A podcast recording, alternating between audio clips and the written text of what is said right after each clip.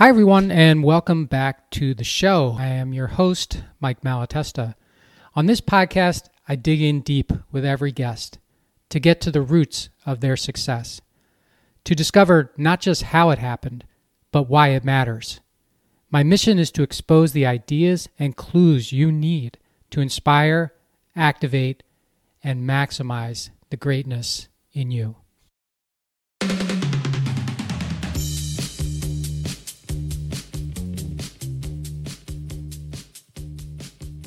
Hey, everybody, welcome back to the show and to another one of my Friday short solo episodes. And this episode is about conflict avoidance. Conflict avoidance, and I call it Don't Be a Frog. So, you've all heard the story about the, uh, the frog in the boiling water, right? So, the, the way the story goes is that um, if you toss a frog into a pot of boiling water, it will jump out of the uh, the pot.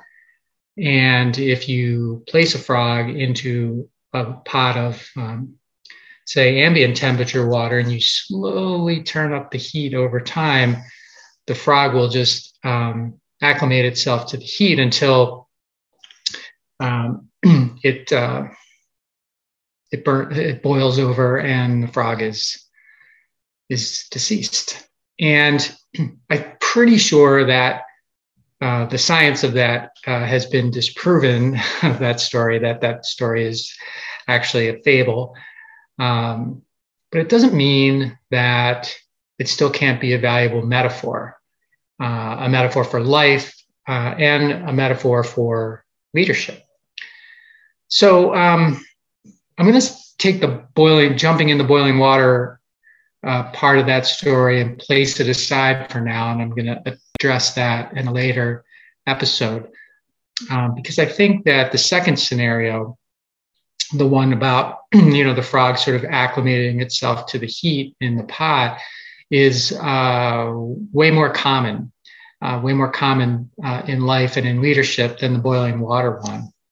And you know that that story that part of the story is the one where the heat, and I'm going to use the heat as a metaphor for issues that need to be addressed uh, in terms of leadership, the heat keeps increasing. And yet, while it's increasing, the leader, like the frog in the story, does nothing. And instead, just hopes that things will start to cool. Um, the control knobs, you know, if you think about the stove, the control knobs are are, are nearby, and the solution um, might be obvious, right? Take control of the knobs and turn down the heat. Um, what's also obvious is the fact that something needs to be done, but yet nothing. You know, it's like crickets. We'll we'll just we'll just sweat it out. We'll just sweat it out a little more, and it'll get better that's how the thinking often goes. And the next thing you know, uh, the whole thing is inevitably boiling over and can no longer be fixed, or certainly can't be fixed easily. Uh, so fixing a problem that's been avoided, fixing that that water that's been boiling becomes just a real time suck of a problem, and it didn't have to be. So what caused that pain? Well, was it the water or was it the leader who chose not to address the conflict, the cause of the water heating up? And in my experience, both my own, and there have been a lot of those, and my observations, it's almost never the conflict that causes the ultimate problem or the boiling water uh, or the heating up water uh, problem. It's avoiding the conflict. Problems, conflicts, people, they can all be unpleasant. You know that. But they can't be avoided. They don't age well like a fine wine or a fine cheese. They don't solve themselves. They only get worse. And as they do, your leadership and your ability to lead suffers. and ultimately it disintegrates.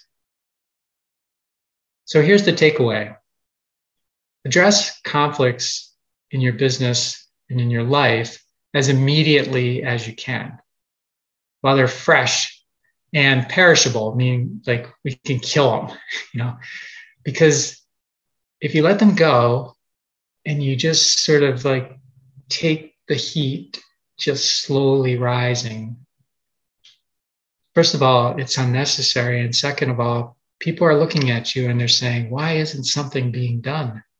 This is an obvious problem. And yet we're sort of acting as if it's just going to go away. Conflict avoidance is not a good game plan, in my opinion and in my experience. So when you see it um, and you feel it, and you sense that something isn't right, address it right away, as immediately as you can, and put it to bed. Uh, and then you'll be in water that's cool and comfortable and get used to being in that water so that as soon as you feel that it's no longer cool and comfortable, that's your signal. Let's do something about that. I hope you found some value in this episode. I thank you for listening. And my goal is to inspire and activate the greatness that I know is inside each and every one of you. Until next time, make a difference.